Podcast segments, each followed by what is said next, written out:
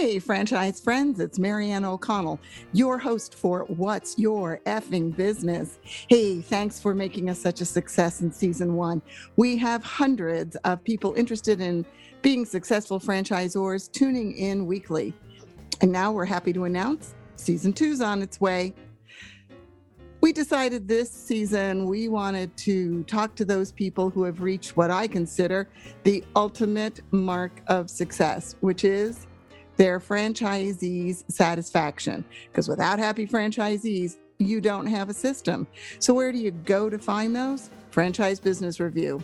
Our friends over there have introduced us to some of the top top ranked brands in their franchisee satisfaction survey, and we're going to be interviewing them this week. So tune in every Wednesday, and don't forget, subscribe, like, share this the more people that are doing a better job in franchising, the better the industry is going to be.